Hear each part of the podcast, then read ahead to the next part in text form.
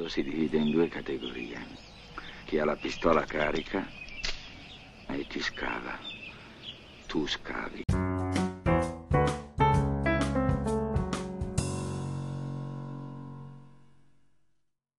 Buongiorno, buon pomeriggio e buonasera. Benvenuti a Il brutto, il cattivo, il podcast che ha trascorso gli anni 90 su un divano insieme ad altri sei personaggi.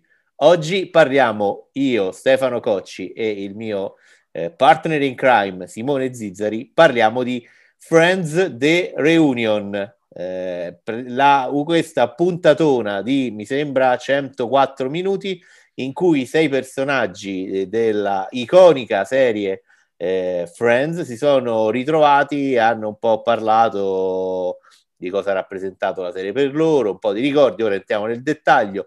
Eh, allora Simone, a te piaceva Friends? Allora, io prima di tutto ciao Stefano, un saluto a tutti. Allora, eh, a me, eh, allora, io non sono mai stato un, un, un devoto eh, della setta di Friends, nel senso me, mi son, me la sono vista tutta, insomma, me la sono vista tutta come, come, come, gran parte di noi, insomma, che hanno vissuto quegli anni. Mi sono molto divertito, è stata una serie molto, insomma, che, che, che ci ha segnato più o meno, che ha contraddistinto dieci anni della nostra vita. E quindi sì, cioè, mi, mi legano tantissimi ricordi, soprattutto di vita mia personale a quel periodo di Friends e mh, mm, mi sono commosso, immagino come te, immagino come tutti, nel rivedere, eh, soprattutto nel rivedere come sono invecchiati i nostri sei grandi protagonisti, no? i sei amici, i sei friends, che, che chi, più, chi è invecchiato meglio, chi è invecchiato peggio, però vederli lì su quel divano così iconico eh, per questa serata, per questa reunion, è stato oggettivamente emozionante, è stata una bella trovata commerciale secondo me. Tra l'altro cominciare subito la discussione eh, sottolineando l'intelligenza di HBO, HBO, Max, che è stato poi quello che ha, che ha permesso questa reunion, che ha appunto scelto di fare una puntata unica in cui i personaggi dialogavano, raccontavano eh, sui retroscena, sulle curiosità, eccetera, piuttosto che fare, magari avere un'idea, che ne so, di fare una nuova stagione, no? L'undicesima stagione di Friends che era un rischio altissimo perché l'aspettativa sarebbe stata così alta, così elevata, che sarebbe stato impossibile soddisfare eh, le, le, le, esigenze dei, dei fan, no? E quindi loro che hanno detto, anziché rischiare eh, l'osso del collo proponendo una stagione intera da un tot di puntate, che sarebbe anche costata parecchio, visto che comunque ormai il cast, eh, voglio dire, no, lo sanno tutti, ormai lo sanno pure i Sassi, che ultime, nell'ultima stagione ogni attore aveva guadagnato, mh, un, ognuno dei sei aveva guadagnato un milione di dollari a puntata e um, adesso sarebbe stato complicato riuscire a fare altre 20 puntate, non che nel CBO Max non se lo possa permettere, per carità, però diciamo il rischio flop era eh, altissimo. E quindi è stato molto intelligente secondo me l'idea di, far, di raggruppare tutto eh, il discorso Friends, riproporre il mito di Friends in una puntata sola, in cui appunto i protagonisti parlavano e raccontavano la loro esperienza, quei loro dieci anni di vita incredibili che hanno vissuto loro e che hanno fatto vivere a noi. Tu cosa ne pensi? È stato meglio un episodio unico oppure avresti preferito una stagione? Lo hanno detto anche loro durante, durante questa puntatona, eh, l'hanno detto soprattutto gli showrunner eh, Kevin Bright, David Crane, Marta Kaufman, eh, le dieci stagioni di Friends, che è la serie andata in onda fra il 1994 e il 2004, quindi prendendo uh-huh. in mezzo due decenni, eh, era finita nel modo perfetto, avevano avuto tutti esatto. i personaggi il loro happy ending, eh, non aveva senso andare a, uh, a distruggere quel Poi... ricordo per portarci alla realtà in cui magari eh, Rachel e Ross divorziano perché eh, litigano Capito. tutti i giorni per i figli, eh, Chandler e Monica pure loro si separano, cioè andare a creare un dramma, riproporre un dramma, ma poi diciamolo, secondo me i sei attori non gliela fanno a fare un'altra stagione di 24 episodi. Eh, Will e Grace hanno fatto una stagione eh, di revival, eh, ma Jennifer Aniston, eh, Matthew Perry, ehm, sta, secondo me non stanno, Matthew Perry sicuramente è a pezzi, eh, ma anche gli altri secondo me la fanno a reggere una, una stagione Sai, intera. Là c'è sempre il discorso, il discorso che tira avanti, Se, dipende sempre dall'offerta, no? Perché poi è quello il discorso, quando poi arriva l'offerta beh, buona, non che questi abbiano problemi di soldi, eh, per carità, quindi magari, sai, sono come i grandi calciatori che poi arrivati a un certo punto, se gli dai 2 milioni in più, 2 milioni in meno, non gli interessa.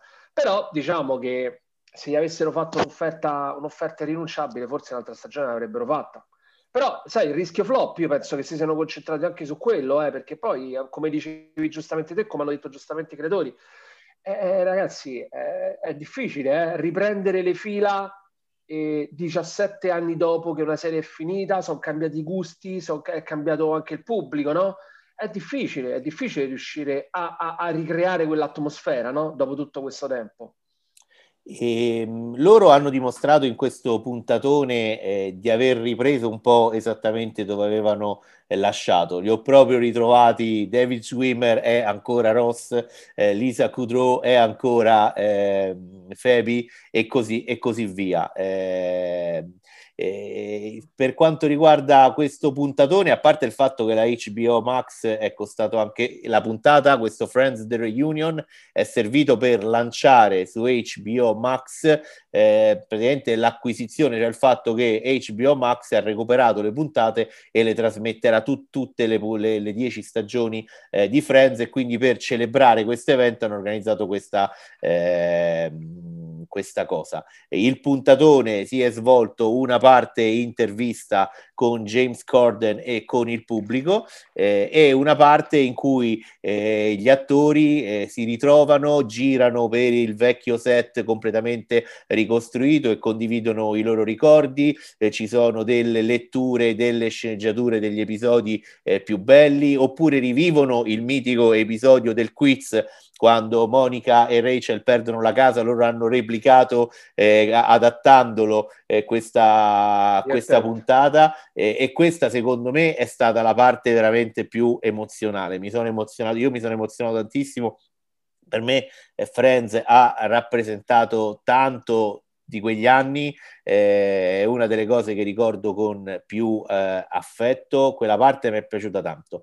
Mi è piaciuta di meno la parte con le guest, guest star che secondo me dovevano farlo perché Friends si è sempre caratterizzato per le guest star. C'è stato negli anni un parterre du roi eh, che ha partecipato Giulia Roberts, Brad Pitt, eh, Reese Witherspoon Bruce Willis, ce ne sono stati tantissimi e sicuramente qualcuno eh, non, eh, non, ne ricordiamo, quindi è stato giusto. Eh, alcuni hanno dato un contributo veramente minimo, tipo David Beckham, che ha solo detto che lui è fissato per le pulizie come Monica. Eh, la sfilata dei vestiti, boh, ma mi ha emozionato davvero, eh, davvero, davvero, davvero poco. Ho pianto gran perché parte. Sei maschio, perché sei uomo. Chi lo sa la cosa, due cose, eh, la rivelazione è nata da una domanda del pubblico del fatto che i due attori che interpretavano Rachel e Ross erano, avevano,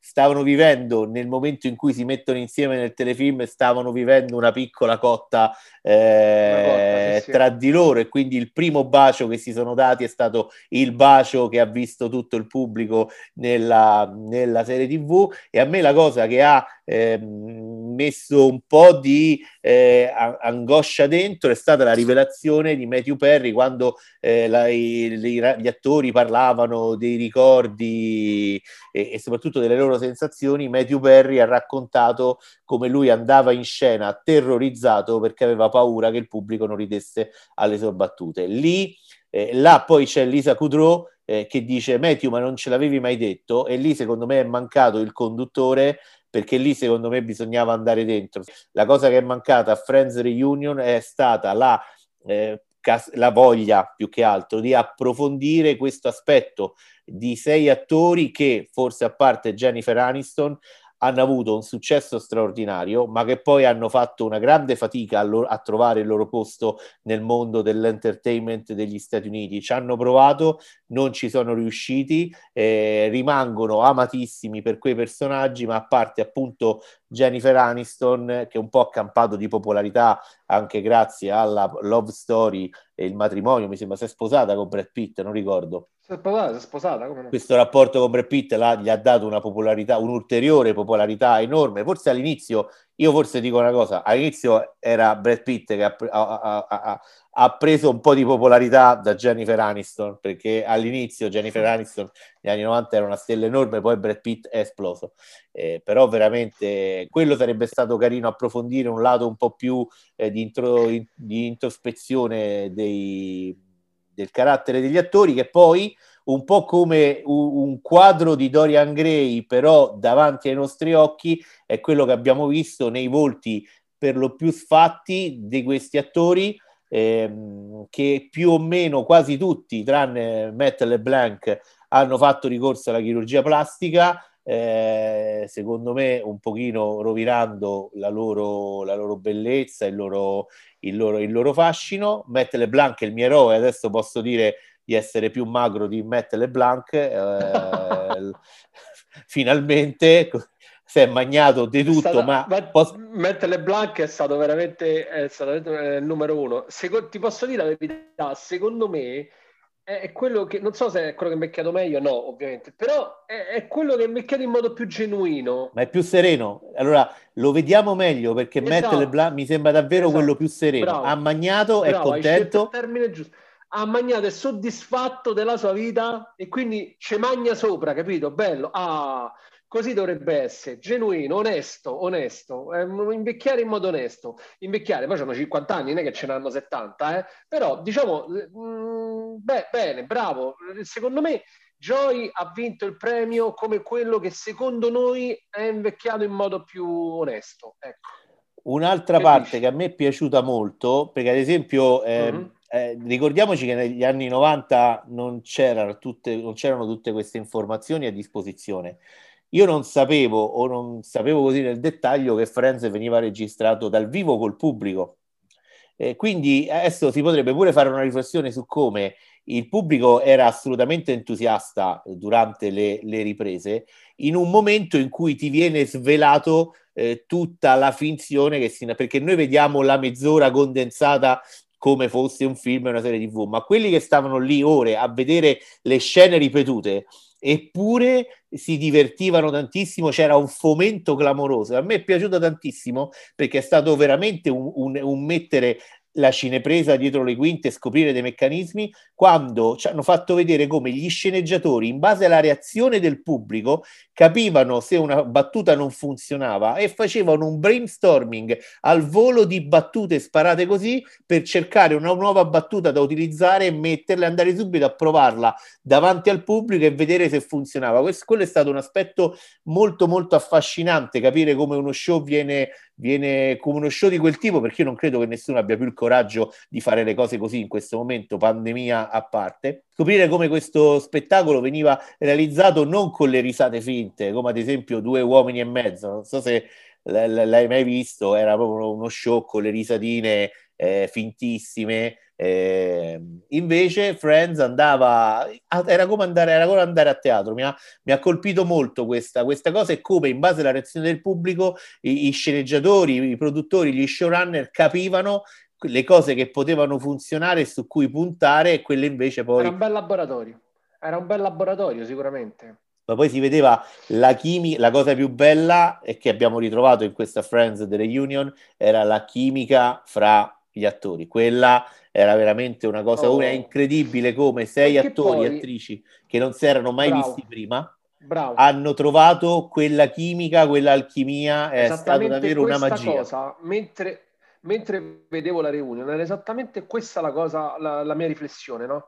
Cioè, questi erano sei ragazzi che si sono ritrovati, sei attori giovani, sconosciuti, che si sono ritrovati su un set è nata subito, appunto, come dicevi tu, una, un'unione, un'alchimia, un qualcosa di speciale fra di loro che si vede ancora oggi perché sai uno poi si perde di vista, però vedevo nei loro occhi durante questa reunion la gioia proprio di incontrarsi, no? di rivedersi, di riparlare di quel periodo. Cioè loro sono insieme dal nulla sono arrivati al top, no? ad una serie che ricordiamolo, perché lo hanno detto durante la reunion, è stata vista più di 100 miliardi di volte su tutte le piattaforme. È un numero impressionante, Stefano, se ci pensi, eh?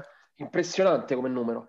E questo ti dà l'idea, no? Allora all'inizio guadagnavano poco nelle prime puntate, sono arrivati a guadagnare un cachet enorme, no? Quindi sono diventate delle star planetarie, hanno fatto tutto insieme.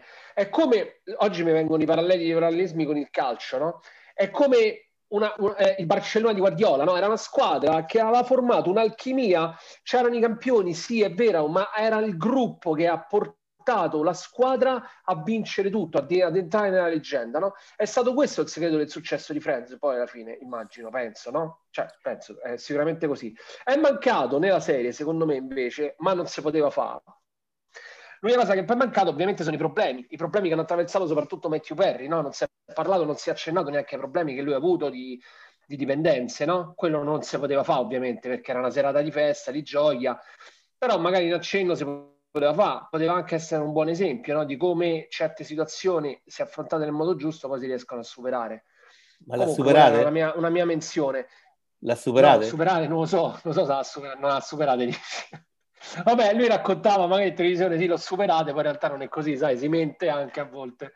I momenti più emozionanti della serie, della puntata, invece, secondo me sono stati all'inizio, quelli che mi hanno emozionato di più a me, sono stati quelli all'inizio, quando si sono seduti sul divano, si sono rivisti, mi è scesa la lacrimuccia, sono sincero. E dopo poi, quando si risiedono davanti a un tavolo e 17 anni dopo, o 27 se tu pensi all'inizio, hanno ricominciato a leggere i copioni, no? Attorno a un tavolo, prendendosi in giro, raccontando quello che era successo. Questo è stato un altro bel momento, secondo me, che mi è molto piaciuto. Una bella idea è stata. Invece il momento che, che mi è piaciuto, cioè mi, mi ha emozionato molto e mi ha fatto eh, sentire parte di qualcosa eh, di, di, importante che magari i, all'epoca non me ne rendevo conto, eh, che quella dei eh, fan di Friends è, è stata una grande famiglia una famiglia che ancora oggi si guarda a rullo le puntate perché che, che, ne dicano certi presunti espertoni di serie tv Friends non è invecchiata male Friends fa ridere ancora. Eh, la cosa però ah, su, su questo vorrei fare una riflessione con te. La parte in cui hanno raccontato quanto eh, Friends abbia rappresentato per giovani di tutte le razze, di tutte le etnie, provenienti da ogni luogo del mondo, eh, ragazzi e ragazze omosessuali eh, in Germania eh, o in, mi sembra in Jugoslavia, eh, ragazzi del Ghana, eh, da Dubai, addirittura la boy band coreana, i BTS, fino ad arrivare alla vincitrice del premio Nobel Malala. Allora mi ha fatto fare questa riflessione quanto appunto Friends abbia significato per persone di ogni etnia, ogni razza, ogni orientamento.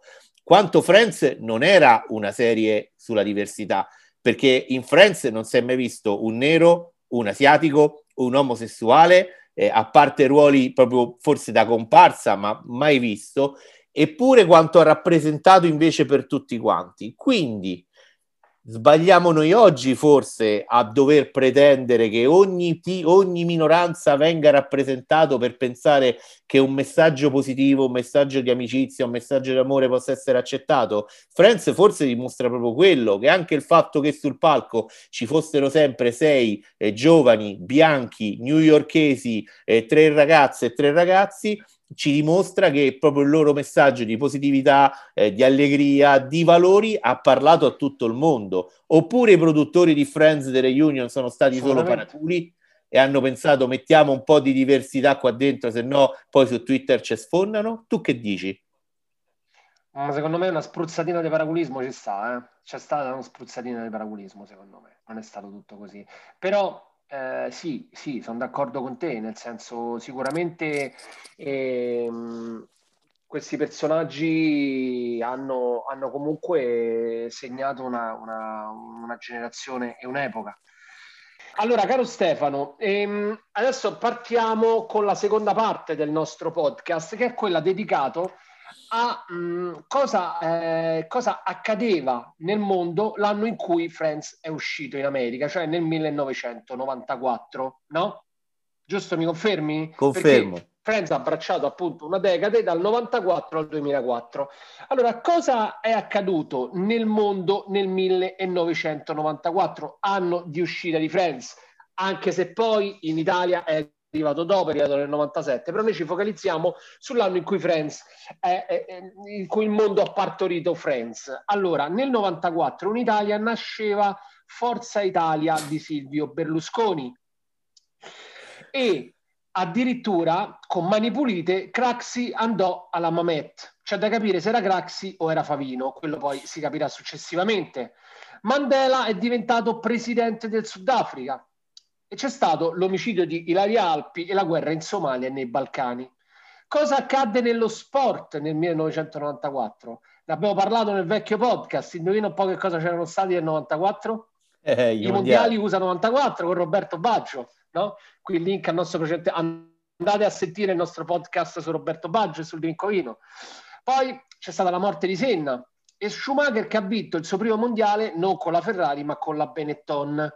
Poi nella musica è morto Kurt Cobain, è uscito Vitalogy di Per Jam e Super Unknown dei Soundgarden. Il grunge viveva gli anni d'oro. Oddio, con la morte Kurt Cobain aveva cominciato a declino, però diciamo quello era un anno molto florido per il, per il, per il grunge, per la musica grunge. Esce Definitely Maybe degli Oasis. Nel cinema Steven Spielberg vince sette Oscar con il suo Schindler's List, secondo me sempre troppo pochi esce Forrest Gump, escono anche Il Corvo, Pulp Fiction, Il Postino, Quattro matrimoni e un funerale, Speed, ma soprattutto il film più importante di tutti, Scemo e più scemo.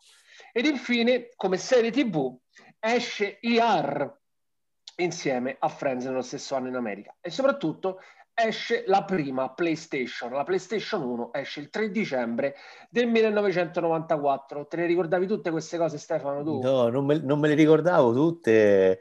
Però devo dire che adesso che le elencate non mi emozionano come mi può emozionare vedere una puntata di Friends. Io la cosa, la convinzione che mi ha lasciato questa reunion è che veramente mi sono accorto, io non so se ti capita, se capita alle persone che che ci ascoltano di rendersi conto di quanto una cosa sia importante per te tempo dopo averla perduta. E mi sono accorto quanto Friends era importante per me. E questa cosa eh, mi fa pensare anche come forse siamo tra le prime generazioni che vivono il dramma quasi quotidiano di perdere ehm, un amico, uno zio che sono queste persone qua, eh, muore Franco Battiato, tutti questi personaggi che ci lasciano e sebbene noi per lo più non li abbiamo mai conosciuti, eh, sentiamo di aver perso davvero eh, un amico. E quando ho visto Friends nelle Union mi è sembrato di aver ritrovato delle persone che non vedevo da 17 anni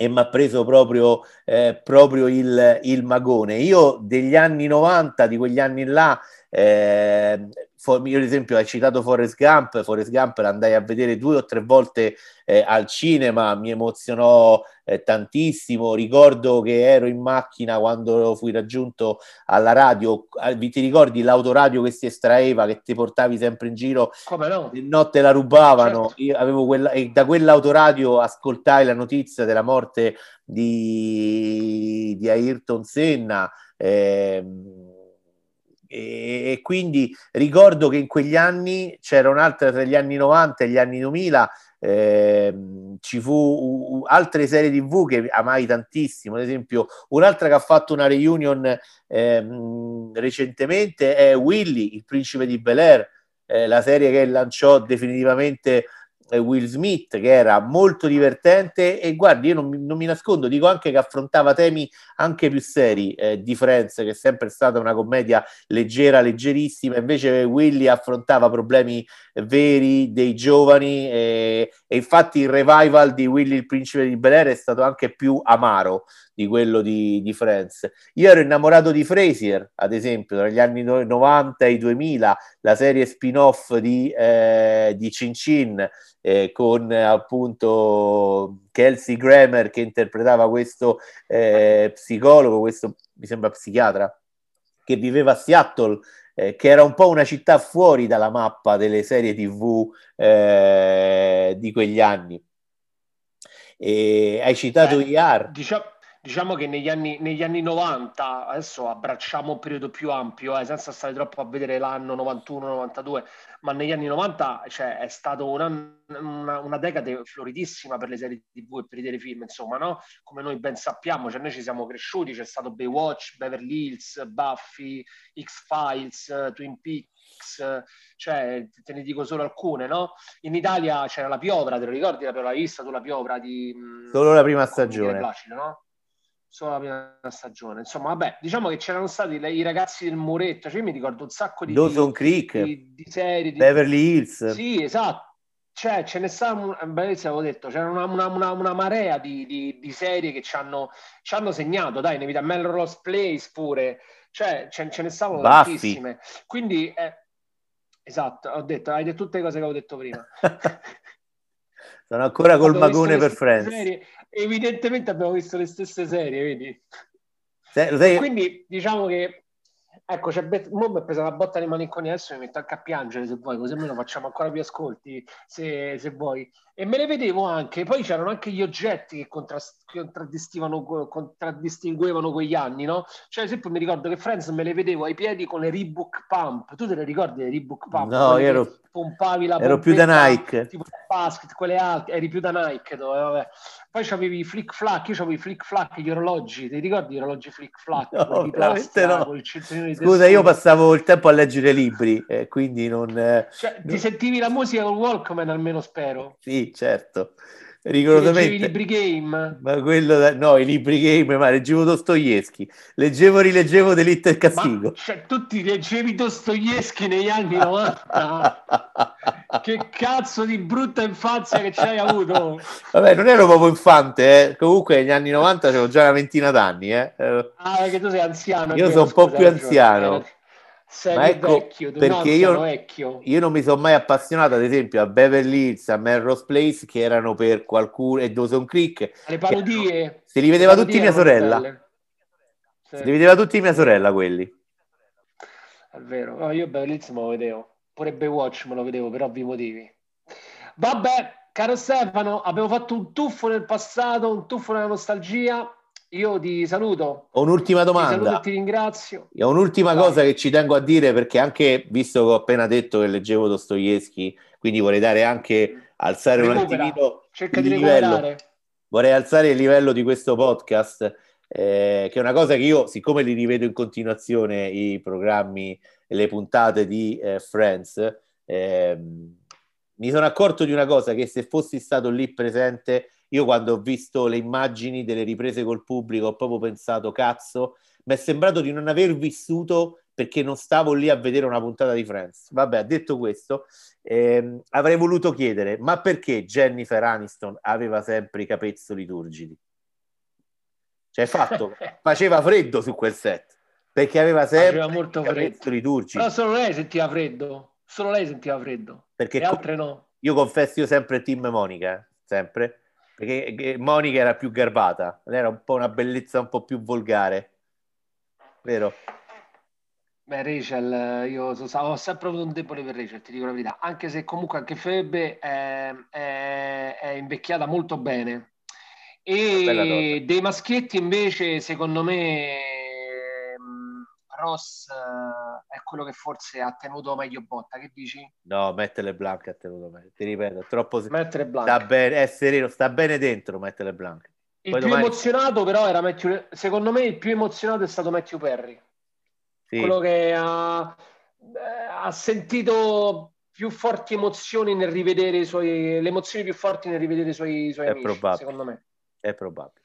Io spero. Ah, dopo Stefano Cocci, ovviamente. Dopo, dopo, Stefano Cocci, che è stato quello che si è emozionato di più. Allora, io spero che ai nostri ascoltatori del podcast sia piaciuta la puntata. Se vi è piaciuta, condividetela sui social, su Telegram, su WhatsApp. Iscrivetevi al canale sui principali. Eh, sui principali servizi, tranne Apple Podcast che ci snobba. Poi un giorno parleremo con la Apple e capiremo il perché. E allora, ciao Simone. Ciao Stefano, ci vediamo alla prossima, a presto, saluto a tutti. Ciao ciao.